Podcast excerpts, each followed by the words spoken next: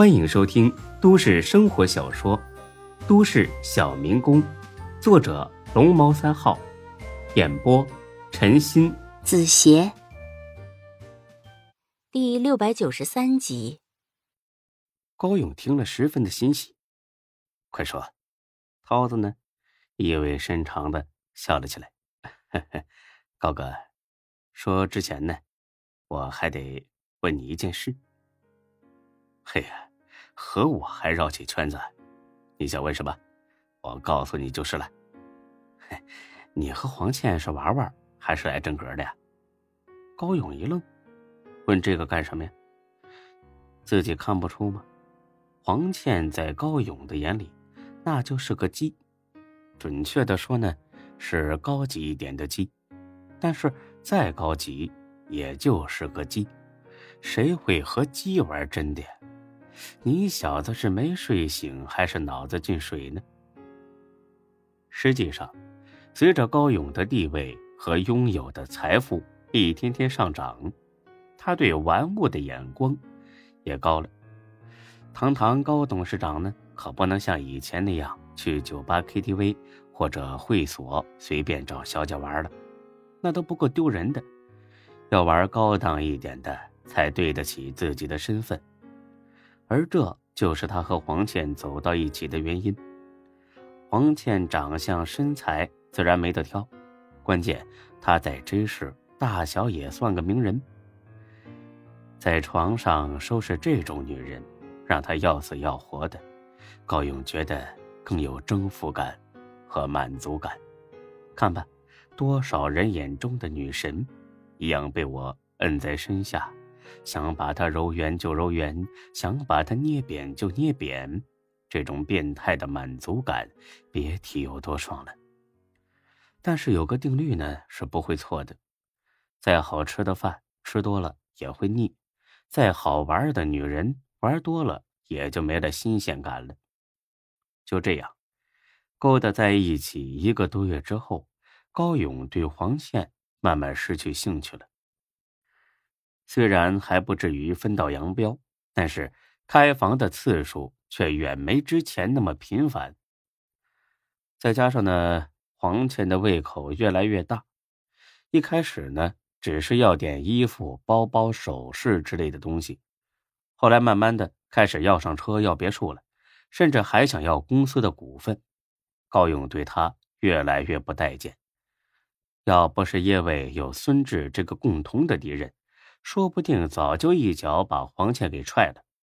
想到了这儿，高勇拍了拍涛子的肩膀：“怎么，你看上他了？嘿，没事儿，看上了拿去玩就是。他在我眼里啊，就是个玩意。”咱们兄弟谁玩都行，高哥你误会了，我不是这意思，我是说，如果你俩只是玩玩的话，这事儿就好办了。嗯，怎么说呀？你看呢，高哥，庄前只知道是黄倩和别人合伙绑架了他，但并不知道他跟谁合伙，对吧？对，但是如果他供出黄倩，这个贱货肯定会要出咱们的。前几天。他让我给他买车，我没答应，因为这个他已经对我不满了。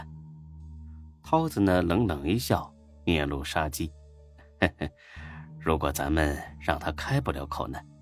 这样就算把庄钱放了回去，他顶多把脏水泼到黄倩身上，而死人是不会说话的，这件事儿也就到此为止了。”高勇一愣：“你是说？”杀了他，对，很明显。高勇虽没和黄倩长相厮守的计划，但是也没有杀了他的计划。随便踹掉一个女人，可能招来无尽的纠缠和麻烦，更别说杀掉她了。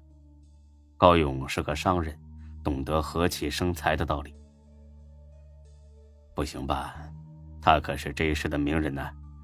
要是莫名其妙的死了，会引起很大的关注度，警方肯定会一查到底的。涛子笑的呢更加邪恶，呵呵，这个我明白。但如果他是意外死亡呢，那样就不会引起太大的反应了吧？高勇懵了，意外死亡？难道你小子和阎王爷有亲戚，能让他把黄倩收走？你要是真有这能耐，你还跟我混个屁啊？什么意思？高哥，你别忘了黄倩是干什么工作的？主持人呢？跟这个有什么关系吗？当然了，这可是个高危职业，压力很大，而且他可是个名人，大家都知道，这种名人的圈子可是不怎么干净。谁知道他认识多少三教九流的人呢？谁知道他下了班之后会不会嗑点药放松一下呢？在这个过程中，一不小心嗑药太多，一命呜呼，这也是完全有可能的嘛。高勇听明白了，想了一会儿之后，冷笑着：“呵呵，看来这是唯一能让咱们全身而退的办法了。”“对啊，那行，那就放庄前回去。”让他在钟国正面前好好的控诉一下这个贱人。现在还不行，嗯，为什么呀？现在是上班时间，黄倩呢一直在电视台待着，距下午下班还有差不多十个小时。如果他在上班时间跑出去嗑药，钟国正会怀疑的。而且这个时候把庄前放回去，他一旦交代出黄倩，钟国正肯定会马上派人把他带回去调查。那咱们就不好下手了。嗯，说说你的计划。咱们可以让庄前打个电话回去，就说人在外地，要等到晚上才能赶回 J 市，这样就能稳定住钟国正的情绪。然后拖到晚上，你把黄倩引过来，咱们控制住他之后，再把庄前放回去。这样一来，咱们就彻底安全了。高勇想了想，点点头。哼哼哼，好小子，有你的，走。去地下室，该庄大台场出面了。地下室中，听到有人开门，绑在椅子上被蒙住眼睛的庄前，立马开始求饶：“大哥别杀我，我给钱，我把所有的钱都给你们。”高勇冲涛子使了个眼色，涛子心领神会，走过去揪住了庄前的头发：“庄队长，你是想死还是想活呀？”这根本就是一句废话。如果不是神经错乱，估计没有人会选择想死。还好，虽然被关了好几天，饿了好几顿，但是庄前的神智还很清醒，比以往任何时候都清醒。啊，想活，我我想活。